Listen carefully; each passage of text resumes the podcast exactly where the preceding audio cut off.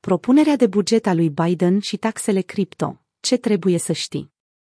Traderii și investitorii din industria cripto ar trebui să se pregătească pentru câteva surprize în propunerea bugetară viitoare a președintelui american Joe Biden. Propunerea include un plan de dublare a impozitului pe veniturile din capital pentru anumiți investitori și o reglementare mai strictă a tranzacțiilor de spălare a criptomonedelor. Administrația Biden urmează să lanseze planul său bugetar pentru anul fiscal 2024 pe 9 martie, care vizează reducerea deficitului cu aproape 3 trilioane de dolari în următorul deceniu.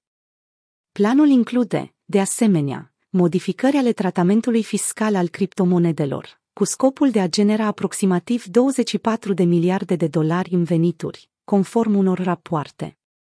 Una dintre propunerile în discuție vizează eliminarea unei strategii fiscale populare printre traderii de criptomonede numită recoltarea pierderilor fiscale, tax loss harvesting, prin care o persoană vinde active în pierdere în scopuri fiscale, urmând să le răscumpere imediat după aceea. Această strategie nu este permisă când sunt implicate acțiuni și obligațiuni, conform regulilor actuale de tranzacționare. Cu toate acestea, criptomonedele nu sunt supuse acestor reguli, deoarece aceste active digitale nu au fost încă clasificate ca valori mobiliare. Propunerea de buget include, de asemenea, un plan de majorare a impozitului pe veniturile din capital pentru investitorii care câștigă cel puțin un milion de dolari, aproape dublând rata la 39,6% pentru investițiile pe termen lung, comparativ cu rata actuală de 20%. În plus, bugetul vizează majorarea taxelor pe venit pentru corporații și americani bogați, conform Bloomberg. Administrația Biden a promulgat deja o lege privind taxarea criptomonedelor.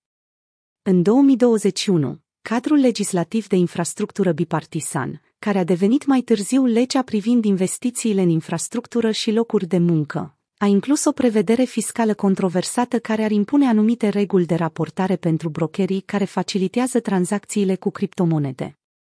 Definiția de broker a fost considerată prea largă de mulți actori din industrie, până la punctul în care minerii și alte tipuri de entități care nu facilitează direct tranzacțiile sau nu colectează date personale de la cei care efectuează tranzacțiile ar putea fi considerați brokeri.